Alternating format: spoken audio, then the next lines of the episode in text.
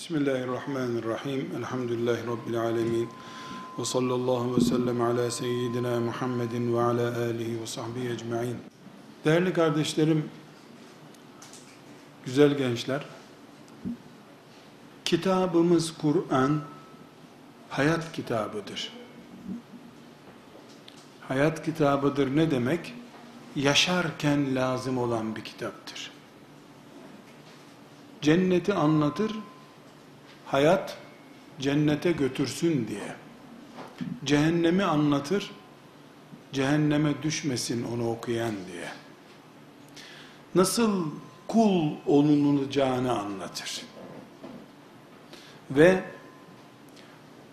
ikinci meselede Kur'an teklifler yapmaz. Hakikati söyler sosyal öneri değildir Kur'an'ın söylediği şeyler. Hani birileri çok uygun mesajlar verir, nasihatler yapar, güzel kitaplar yazar.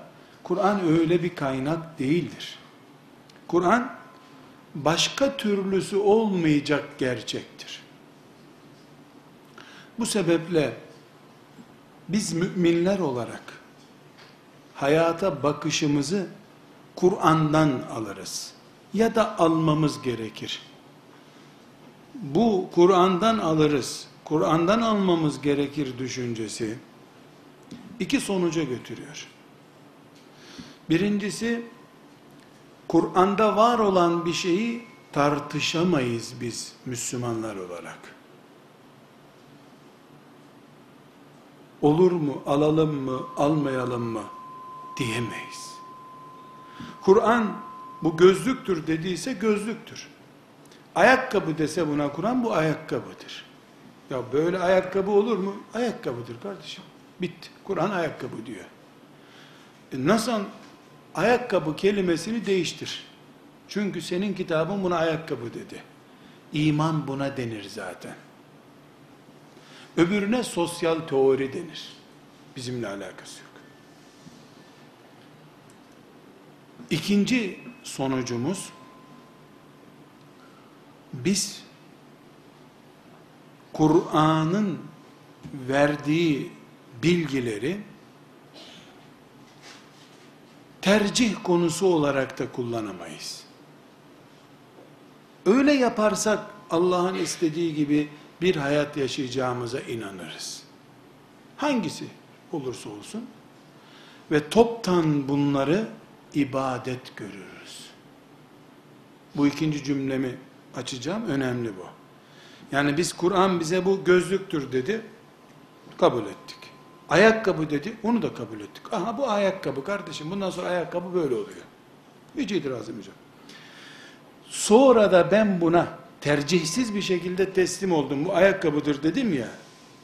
Bununla Allah'a kulluk yaptığıma inanırım ben. Kur'an-ı Kerim'in birinci ayetinden son ayetine kadar mümini Allah'ın kulu olmaya yönelik hizmete, çalışmaya sevk ettirmeyen bir şey yoktur. Firavun'u da anlatıyorsa Allah, Firavun'u da ben müminlik, ibadet, kulluk gibi kavramlar için okuyorum zaten. Birilerinin zannettiği gibi Kur'an'da hikaye yoktur.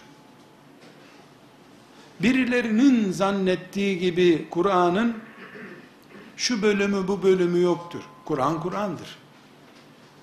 Eğer bir mümin Kur'an'ın şöyle yönlendiriyorum dediği bir hususta alternatif düşünebiliyorsa Aynı müminin cuma namazı kılıyor olması mümin olduğunu belgeleyemez. Böyle iman ediyoruz biz. Kitaba imanda böyle olur zaten. Bundan sonra bunun adı ayakkabıdır. Bitti ayakkabıdır kardeşim. E bunu gözüme takıyorum, ayağıma takmıyorum. Ayağıma takamadığıma da gözlük diyeceğim. Kur'an'ın böyle dedi. Diyecek şekilde inanıyorum. Ben Kur'an buna ayakkabı dediği için ayakkabımı gözüme taktım derken sevap kazandığıma inanırım. Çünkü kulluk Allah'ın dediğini yapmaktır. Namaz kılmak onun bir çeşididir sadece. Namaz İslam'ın en büyük ibadetidir ama İslam namaz değildir. Göz insana ait bir organdır ama göz insan demek değildir. Göz insanın organıdır. Namaz İslam demek değildir. İslam'ın en büyük ibadetidir. Bu şekilde inanıyoruz. İslam ne dediyse Allah ve peygamberine ne dedirttiyse onun adıdır. 24 saat bu şekilde yaşarız ve Kur'an'da sözü edildiği halde bizim namazdan ayrı görebileceğimiz hiçbir şey yoktur. Görüyorsak eğer biz dinimizi tanımıyoruz. Namazla oruç arasında fark var. Oruç periz ibadetidir. Namaz Allah'ın ibadetidir diyebiliyor musun? Hayır. Kitabında Allah ne anlattıysa o da mümin için namazdır. Namazı abdestle yaparsın. Bunu da koşarak yaparsın. Ne emrettiyse Allah. Bu temel prensipten sonra arkadaşlar ana konumuza geçebilirim. Kardeşlerim, kadının kadınlığı, erkeğinde erkekliği ve bunların yani kadınla erkeğin bir araya gelmesi Kur'an'ın temel konularından biridir. Kadınla ilgili bilgiler, kadınlıkla ilgili, erkekle, erkeklikle ilgili bilgiler, ikisinin bir araya gelme tarzı, Kur'an'ın ilk suresinden, Fatiha'dan sonraki ilk suresinden, son surelerine kadar ana konulardandır. Hatta, hatta arkadaşlar, namazın kılınışını anlatan ayetler, rükû yap, secde yapla ilgili ayetler 3 ise, bu bahsettiğim kadın ve erkeğin birleşimi ile ilgili ayetler 13'tür. Sayı bakımından. Yani Kur'an bir kere namaz diyorsa beş kere de kadın erkek evlilik diyordur. Bir mümin olarak şimdi ben Kur'an'a iman eden bir insan olarak kadın, erkek, evlilik, çocuk gibi konuları nasıl namazdan ayrıt edebilirim? Diyanet İşleri Başkanlığı sadece namaz kıldıran insanlar yetiştirmekten nasıl başkanlık olabilir? Eğer Diyanet İşleri Başkanlığı İslam'la ilgilenecekse, üç kere, dört kere namazdan dolayı on kere, on beş kere de evlilikten dolayı bu işe ilgilenmelidir. Nikah kıymak, namaz kıldırmaktan önemli görevi olmalıdır imamların. Çünkü Kur'an'da bu konu namazdan daha önde duruyor. Bu sebeple kardeşlerim, birinci maddemiz, biz kadın konusunu, erkek konusunu, kadının ve erkeğin bir araya gelmesi konusunu namaz görebilirsek bir şey anlıyoruz demektir. Namazı Allah'ın huzurunda yapılan iş, evliliği ve evlilik öncesi birleşmeyi de beraber olmayı da sosyal bir iş görüyorsak bu laikliğin içimize sindiğini gösteren bir tehlikedir sadece. Özünde de laiklik budur zaten. Dini hayattan koparmaktır. Hayatın aslı olan kadından ve evlilikten kopardıktan sonra devlet layık olsa ne olur, demokrat olsa ne olur? Bitti devlet. O zaman devlete gerek insan için her şey zaten. İnsanı sen namazı ayrı, evliliği ayrı diye ayırdın mı en büyük taviz verildi demektir. Sıkıntı orada başladı. Birinci konumuz bu arkadaşlar. Biz kadın konusunu, erkek konusunu, namazı, orucu, abdesti, haccı konuşur gibi konuşuruz. Bir kadın, bir erkek Ya bu namazda fıtığı var, sıkıntısı var. Niye rükû yapıyoruz ki ya? Onun yerine yan tarafa doğru uzansak olmaz mı? Diyebilirse, kadınla ilgili konularda, erkekle ilgili konularda, nikahla ilgili konularda da Kur'an'a o kadar itiraz edebilir. İkisi de Kur'an'ın konuları çünkü. Bu nedenle kardeşler, evlilik ve evliliğin içini dolduran kadınlık erkeklik konusunu Kur'an'ın namaz kadar belki ara sıra namazdan daha yoğun bir şekilde gündeme getirdiği konulardan birisi olarak anlarsak eğer o zaman insan yetiştirirken dernek faaliyeti yaparken vakıf faaliyeti yaparken günün birinde inşallah anne baba olup da çocuk yetiştirdiğiniz zaman çocuğunuzun camide imam efendiden namazı öğrenmesinden, orucu öğrenmesinden önce iffet, namus, erkeklik ve kadınlığın ne olduğunu öğretmeniz gerektiğini de Kur'an'dan anlamış olmalısınız. Bir genci üç aylık tefsir kampını alacak yerde üç aylık iffet kampını almak gerekir. Biz teheccüd kılacak gençler yerine bin kere ölmeye razı olup kemerini harama çözmeyecek erkek yetiştirmek zorundayız. Çünkü yeryüzünde bir namuslular ve bir namussuzlar olacaksa ki var, iyiler iyiler, temizler temizler, pisler pisler için diyor Allah Teala.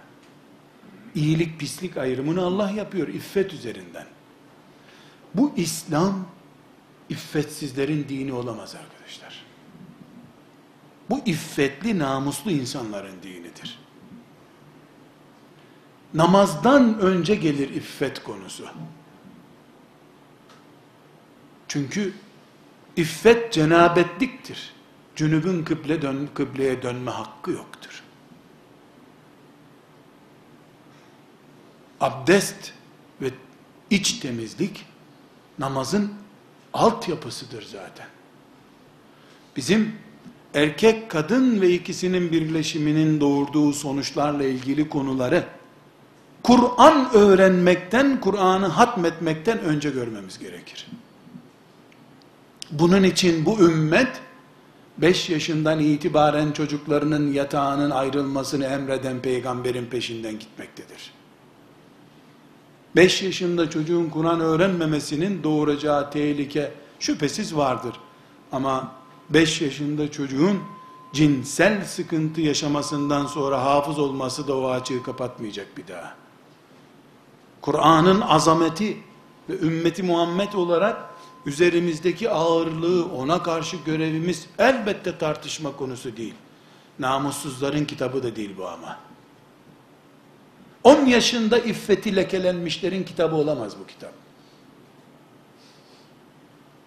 10 yaşında henüz tüyü bitmediği bir gününde sevgilisi olan, sevgilisiyle yazışan, onunla ufak tefek deneyler yapmaya kalkan, 11 yaşındayken düğün ve duvak planları yapan kız ve erkek çocuklarının Kur'an'la kamuflaj edilmelerini kapatamayız arkadaşlar. Milyonlarca hafızın da olsa Allah Kur'an nesli diye bir nesil vermeyecek sana o zaman. Hafızın olur. Ama Allah diyor ki deyince meydanlara dökülen üsamelerin olmaz hiçbir zaman. İçi olmayan heykellerle doldurmuş olursun camileri. Ruhsuz cesetler. Çünkü Musab, Musablık görevine tayin edildiği zaman, henüz Kur'an'ın beşte biri inmişti. Gel ya Resulallah bu devlet senindir. Kurdum devletini diye peygamberini Yesrib'e çağırdığı zaman, arkadaşlar Kur'an'ın sadece beşte biri inmişti ya. Bakara suresi, Ali İmran suresi, Nisa suresi yoktu. Kur'an yoktu meydanda, Kur'an'a devlet kurdu Musab bin Ümeyr. Kur'an yoktu, devletini kurdu. Yokken Kur'an, Kur'an'a imanı vardı ve o devlet oldu. şimdi binlerce küfür engeline rağmen elhamdülillah köylerde bile Kur'an medreseleri var. Kur'an'ın ne ahlakı ne imanı var ama. Kendi var Kur'an'ın devleti yok şu anda. Olmaz da. Çünkü neden? Kur'an barınacak yürek olarak iffetli yürekler ister. Çünkü Kur'an'ın içindeki muhtevada gözlerini korusun bu müminler diye Allah'ın talimatı var. Beli değil, gözü bile korunmuşlar istiyor Kur'an. Bel, bel zaten Hristiyanlıkta da belini korumak zorundasın. Ama gözü bile korumak Kur'an kalitesidir. Biz Kur'an-ı Kerim'den ışığımızı aldığımızda kardeşler, şuna katiyetle inanıyoruz. Namaz riskinden büyük bir risktir namus riski. Ve bunun muafı yoktur. Muaf ne demek? Yani sen hadi hariç, sen hariç herkes böyle diye bir şey yok. Allah'ın dininde kimse muaf değil zaten. Yahu bir kişi muaf olacak olsa, Resulullah'ın amcasının oğlu, hac ibadeti yapıyor, peygamberin devesinin arkasına binmiş, peygamberin sırtını kucaklıyor, deveden düşmemek için. Ve ihramlı, ihramlı, hac pozisyonunda çünkü.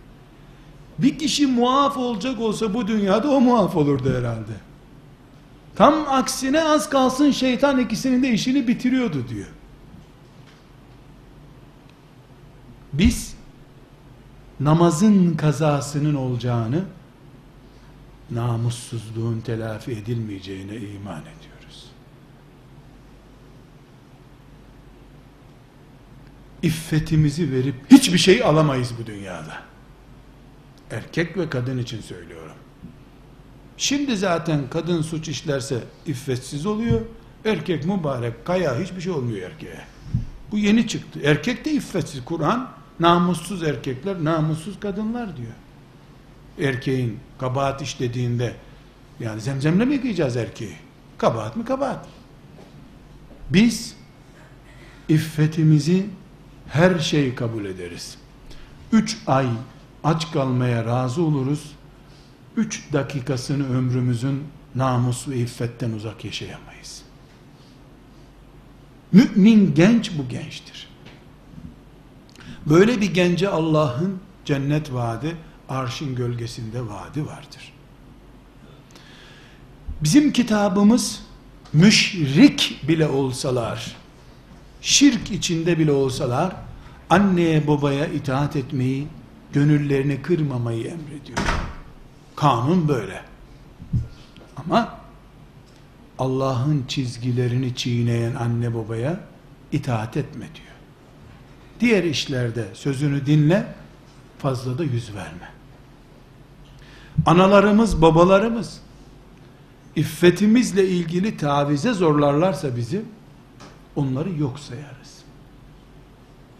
Çünkü iffet konusunda verebileceğimiz bir taviz yoktur.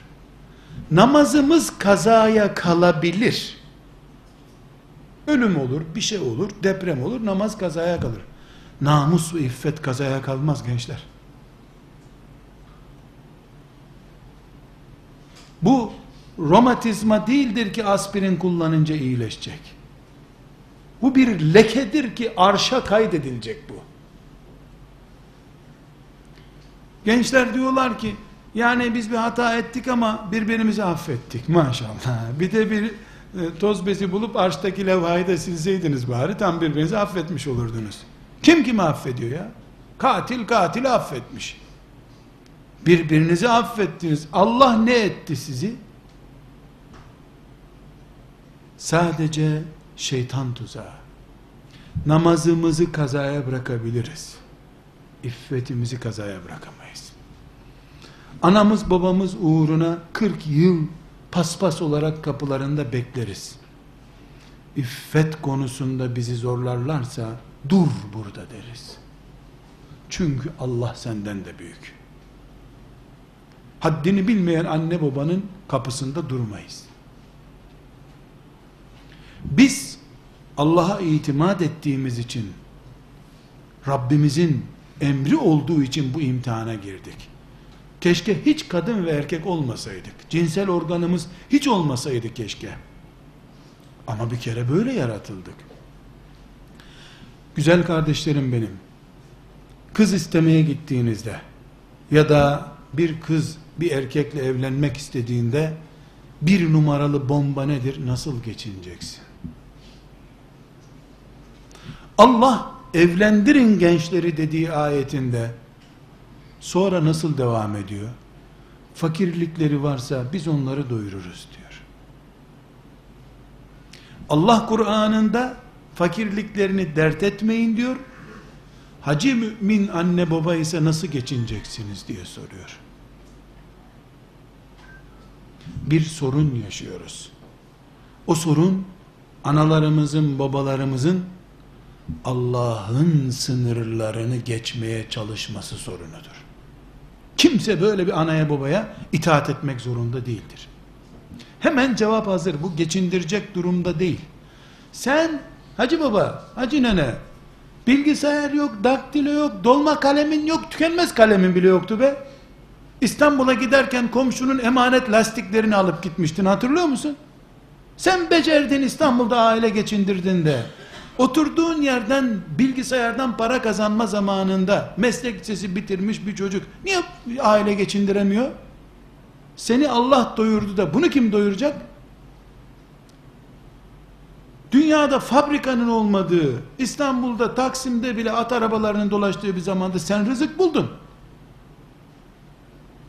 Şimdi arslanın ağzında rızık. E o zaman kimin ağzındaydı? Demek ki Kur'an'a göre bakma sıkıntısı yaşıyoruz biz. Böyle bir anne babaya itaat mecburiyetimiz yoktur bizim. Bu mecburiyetimiz Allah'ın huzurundadır. Bir kuralı tespit ettik. Nedir kuralımız? Biz ümmeti Muhammediz. Kur'an'a göre düşünürüz. Kur'an da hayatı evlilik üzerine kuruyor. Namusu her şeyden değerli görüyor. İffeti her şeyden değerli görüyor. Kafirin bile iffetli, namuslu olanına kıymet veriyor. İki, ikinci maddeye geçiyoruz. Kardeşler, gençlerin ilk şeytanın dolduruş sahnelerine aldanarak evliliği süper ziyafetler yaşıyorsun sabahtan akşama kadar, akşamdan sabaha kadar o sana sarılıyor, sen ona sarılıyorsun. Ondan sonra doyamıyorsunuz birbirinize filan işte namazı kılacak kadar ayrılıyorsunuz tekrar. Kimse böyle bir evlilik zannetmesin bu dünyada. Böyle evlilik filmlerde bile olmaz. Ara sıra kavga olur filmde. Dikkat çeksin seyredilsin diye. Evlilik namazdan zor bir imtihandır. Çünkü namazda Allah ile kul arasında bir ilişki vardır. Sabah namazı kulun Allah ile olan alacağı vereceğidir. Kılmadın mı Allah'a karşı suçlusun, kaza ettin, tövbe ettin mi kurtulursun.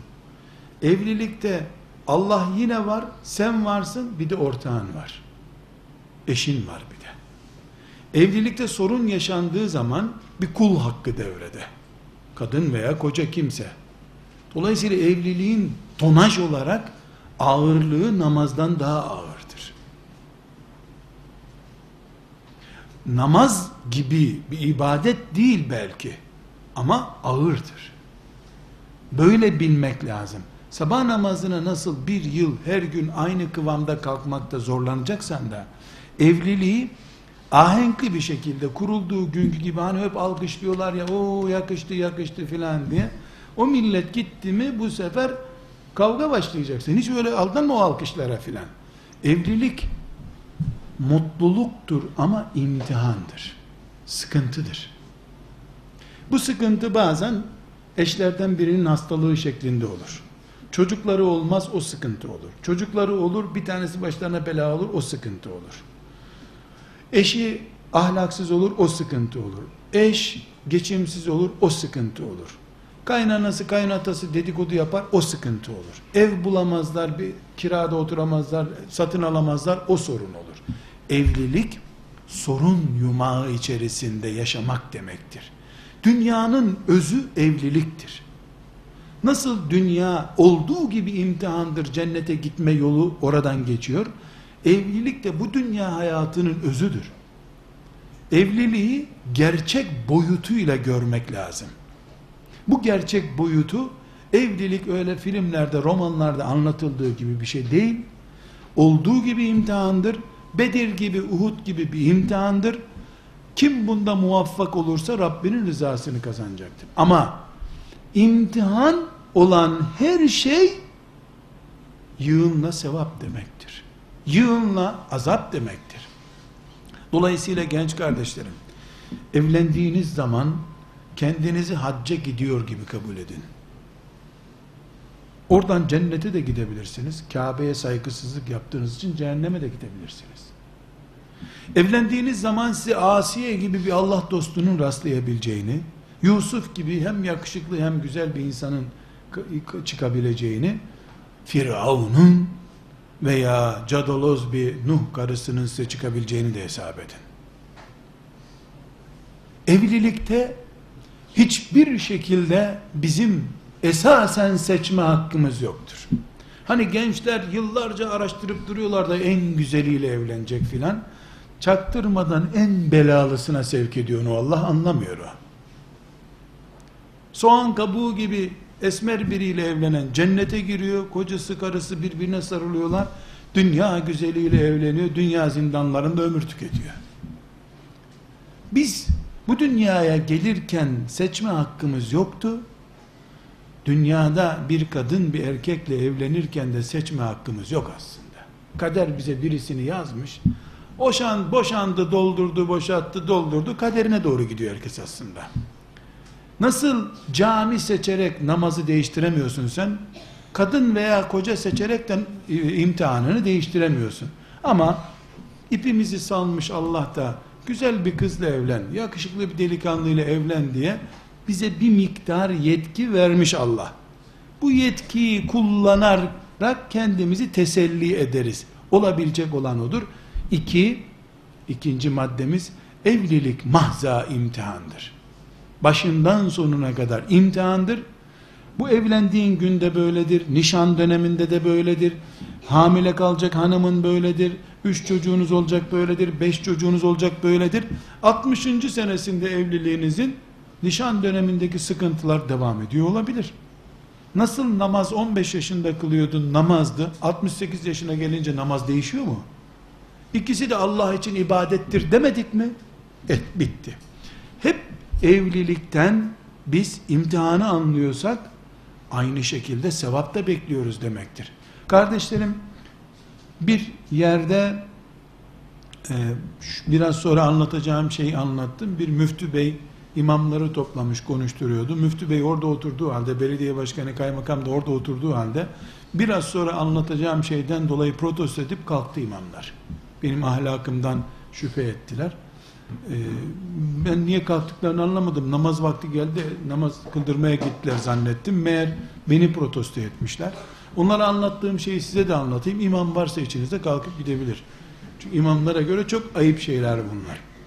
Ama sonra o imamlarla başka bir yerde buluştuğumda onlara dedim ki hocalar namaz kıldırdığınız için maaşın size helal olduğunu düşünüyorsunuz. Namusu heder olmuş bir genç sizin mahallenizde kime sorulacak kıyamet günü? Ben İstanbul'dan filan şehire bin kilometre gidip gencin namusunu mu kurtarmam gerekiyor? Siz peygamberin vekiliyseniz size soracak bunu Allah. Çünkü peygamber gençlerin namusuyla meşguldü. Namaz kıldırma memuruysanız diyeceğim yok ama size diyeceğim yok. Cemaate kendinize imam bulun derim. Ne yapıyorsunuz siz bu camilerde? Sadece gelenlere namaz kıldırıyorsanız vay bu ümmetin haline. Niye Allah'ın ayetinden rahatsız oldunuz? Konu şu gençler. Bakara suresinde Allah Teala bir bakın işte Kur'an-ı Kerim'de Bakara suresinin mealinden bir bakın. İman, Allah, cennet, cehennem, peygamber, Yahudi, münafık, ibadet, zikir, cihad, yani ne biliyorsanız İslam adına Bakara suresi Kur'an'ın bir tür yoğunlaştırılmış özeti gibidir. Her şey var. Ahkamı, oruç, namaz, ibadetler hepsi var. Güzel kardeşlerim, Kur'an-ı Kerim'in Bakara suresinde Allah çok dikkat edin. Buyuruyor ki ve izâ se'eleke ibâdî anni Ey peygamber kullarım Allah'ı bize göster. Bizi Allah'la buluştur derlerse gelip de mümin nerede bulacağız Allah'ı diye bir soru sorarsa fe inni qarib de ki ben onların yakınındayım. Cümlelere dikkat edin şimdi. Ucibu da'vete da'i izâ da'ani. Bana elini açan dua edenin dediğini yaparım. فَلْيُؤْمِنُوا بِي لَعَلَّهُمْ يَرْشُدُونَ Onlar bu şekilde iman etsinler. Ben de onlara hidayet edeyim. Onlar bana icabet etsinler, ben de imanlarını kabul edeyim, ibadet edeyim. Ne konumuz? Cennet, iman, cehennem. Şimdi bakın, bu ayet bitiyor, nokta, konu değişmiştir, yeni bir bölüme geçiyoruz diye bir şey yok Kur'an-ı Kerim'de.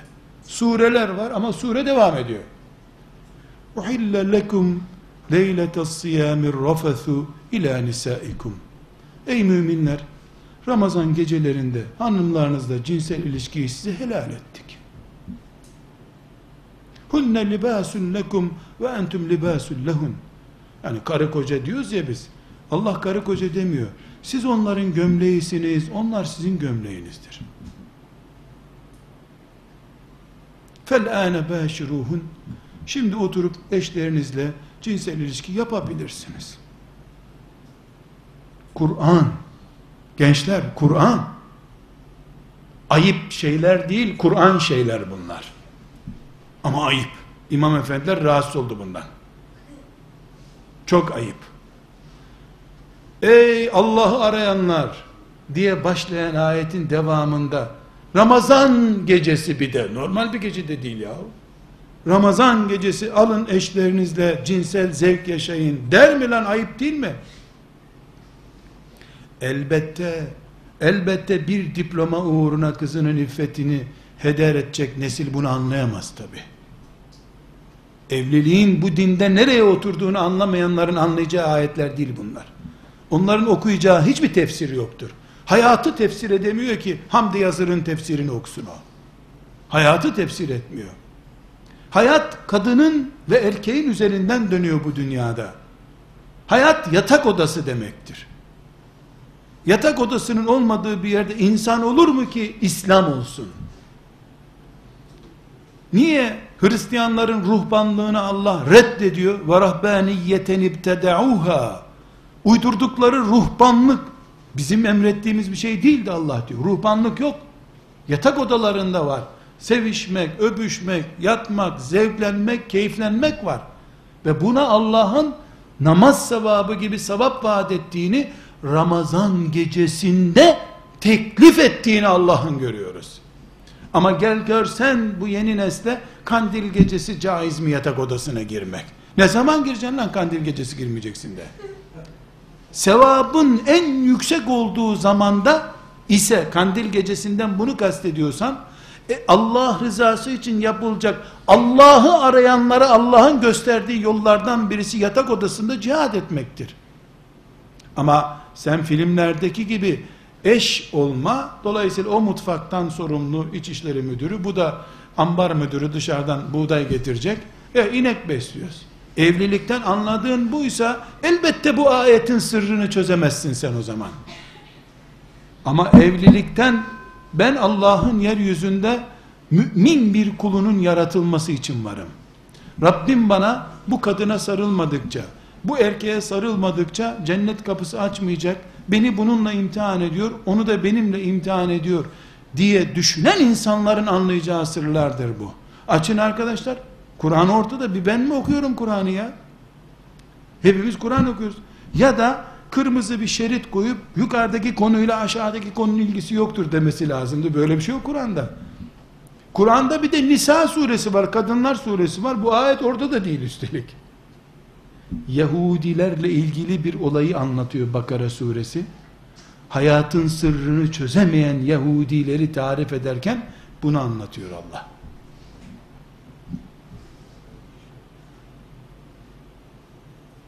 İslam budur. Ramazan gecesinde yatak odasına davet ediyor. Kur'an bu. Bu Nurattin Hoca'nın, İmam-ı Azam'ın, Hazreti Ömer'in görüşü değil arkadaşlar. Allah'ın kitabı bu. Ve Kur'an'daki tek ayet de bu değil üstelik. Aynı surede devam ediyor.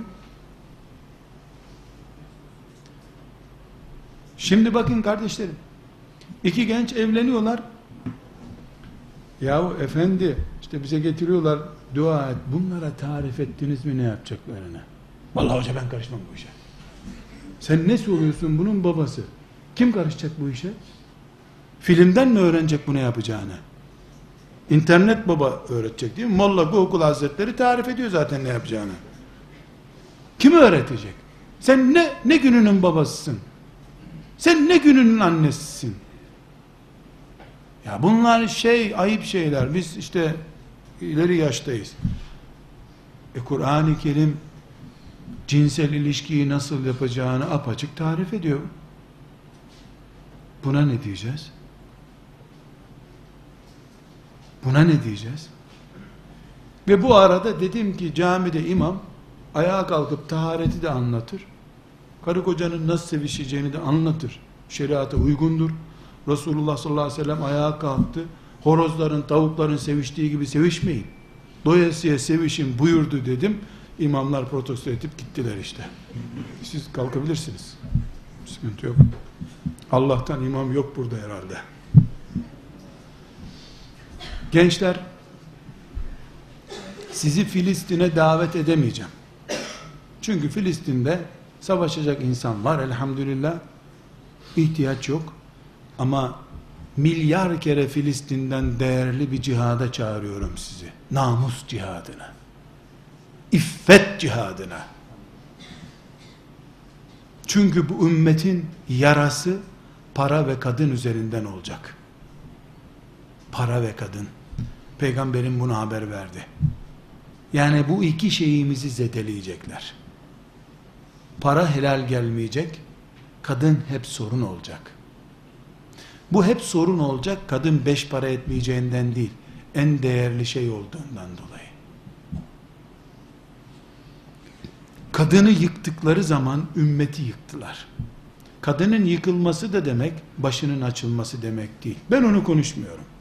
Baş açılmış, kapanmış. Çok önemli bir olay değil. Ben nereden vurulduğumu söylüyorum.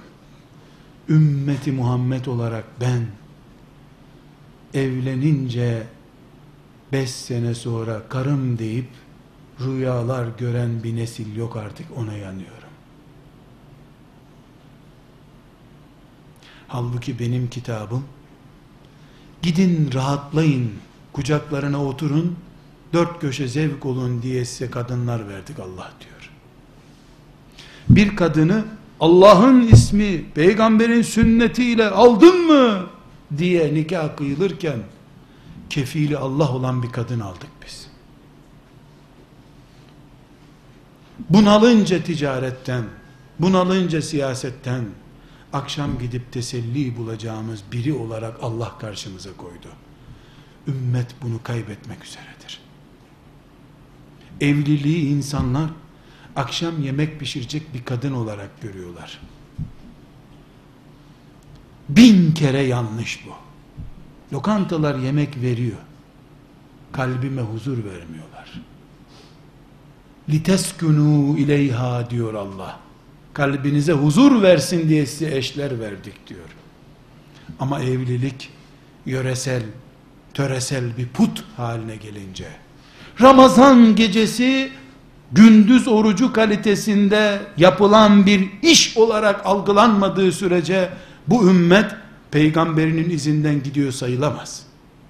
İşte peygamberi ortada. evliliğe yaş tahdidi getirilmesi, askerlik gibi. Yaş haddi var, evlenemiyorsun yoksa. Nasıl, 55 yaşına gelmeden emekli olamıyorsun, 35 yaşına gelmeden de evlenemiyorsun. Yaş haddi nereden geliyor? Evlilik sosyal bir ihtiyaç mı? Ümmeti Muhammed'in sığınağı mı? Eğer ümmeti Muhammed'in sığınağıysa ben ölüyorum. Namusum ölüyor. Niye 25 yaşına kadar bekleyeceğim ki? Soramıyoruz. Gençler, sizi Filistin'e çağırmadım. Çağırmıyorum. Filistin'den daha büyük meydan savaşındasınız. Namus savaşındasınız. Siz kazara 20 yaşında evlenseniz trafik kazası geçirmiş gibi size geçmiş olsuna gelirler. Ne oldu bir yanlış mı yaptınız? Niye evlendirdiler sizi? Tabi. Hiç namuslu insan evlenir mi? Yanlış yaparsınız. Yanlış örtbas etmek için de bir düğün yapılır işte. Şu hale bak ya. Ümmeti Muhammed olarak bunları konuşacak halde miydik biz? Allah'tan başkasından korkmayın ve evlenin. Ama aldatmayın ve aldanmadan evlenin. Kimliğinizle evlenin. Çünkü bir ay sonra her şey ortaya çıkacak. Ve şunu bilin, her kadın ve her erkek elbisesiyle şıktır. Ve sana görünmeye geldiğinde saatlerce şurasını burasını düzeltmiştir, egzersizler yapmıştır. Nasıl canım mı diyeyim, canım mı diyeyim diye egzersizler yapmıştır o bir sürü. Teyzesine sormuştur, nasıl desem dikkat çeker.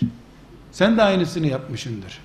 Karşısına çıkıp, vallahi ben yani despot bir adamım, çaktım mı yatırırım yere filan diye kimseyi inandıramayacaksın herhalde. Anam babamı çıldırtmıştı, ben de kocamı çıldırtacağım diyenle de sen evlenmezdin. Ama herkes edebiyatını güzel yapıyor. Herkes Twitter'dan nasıl yalan konuşacağını çok güzel öğreniyor. En güzel yalanlık uzmanları, zaten şeytanın bu konuda açılmış kampları var. Herkes o kamplarda ömür boyu yaşıyor, eğitim görüyor. Aldanmayın. Aldanmamanın en büyük dayanağı da evlenirken acemiliğine güvenme, istişareye güven taktiğidir. Ya çok güzel, vallahi çok tam benim aradığım gibi. Daha önce kaç kere evlendin de bunun iyi olduğunu anladın? Var mı bir hata yoksa bir yerlerde yani sen bir şeyler yaptığında haberimiz mi yok bizim? E yok ilk defa. Ne biliyorsun bunun iyi olduğunu? Kardeşler bir karpuzu yiyen birisi mükemmel karpuz diyor. Dünyada ilk defa karpuz yese, biz onun önüne kabak koysaydık, mükemmel karpuz demeyecek miydi gene? Daha önce karpuz yiyen ve tadını bilen birisi mükemmel der. Öbür türlü sana karpuz vereyim mi? Ver. Getir kapağı pişirmeden koy önüne. Buyur karpuz bu işte. O da rendeleyip rendeleyip yiyorsun. Vallahi çok güzel bir şey. E ne olduğunu bilmiyor ki güzel çirkin desin. Kaç kere evlenip boşandın? Yok. Ne biliyorsun bu gencin harika olduğunu? Çok ahlaklı. Ne biliyorsun çok ahlaklı? Aldanmanın başlangıcı bu. Evlilik istişarenin en çok yapılacağı şeydir. En az senden 10 yaş büyük ve 10 sene evli kalmış birisine sorman lazım. Bu uygun mu diye. Ne hikmettir bize hep kurulduktan sonra dağıtılacak yuvalar getiriliyor. Kurulurken her şeyi biliyor herkes mübarek. Herkes allame. Dağıtırken nasıl dağıtacağını bilmiyor insanlar. Size tavsiyem gençler yalnız evlenmeyin. Çünkü rakibiniz çok güçlü. Sizden önce belki 10 milyar insanın yuvasını dağıtmış bir melundur o. O zehir zemberek bir düşmanı bile size şirin gösterebilir dikkat edin. Aman dikkat edin.